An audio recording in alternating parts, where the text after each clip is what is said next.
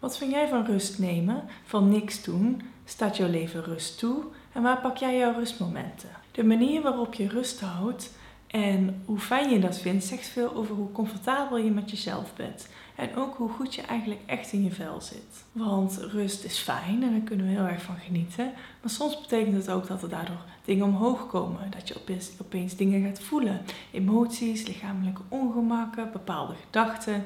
Want een rust is daar ruimte voor. Rust nemen is belangrijk, zowel in de zomer als in de winter. Maar de winter is wel echt het perfecte seizoen om jezelf wat meer rust te geven. Of als je het moeilijk vindt, om jezelf daar wat meer in te oefenen. En het is echt ontzettend belangrijk om genoeg rust te nemen. En dan bedoel ik niet alleen slaap, ik bedoel daarbij ook ontspanning.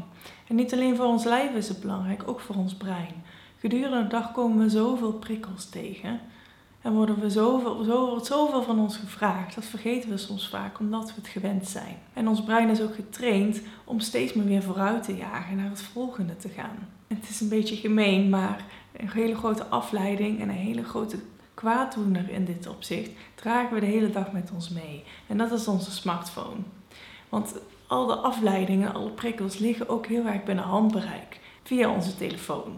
En die prikkels komen niet alleen binnen via onze telefoon door middel van notificaties, maar ook omdat we weten dat er in onze telefoon nog een hele wereld te wachten ligt van dingen waar we iets mee kunnen of iets mee willen of iets mee moeten. Je kan er altijd naar op zoek. Bijvoorbeeld als je je even oncomfortabel voelt, ligt je telefoon zo binnen handbereik. En voordat je het weet, zit je weer op social media of ben je weer van alles aan het opzoeken.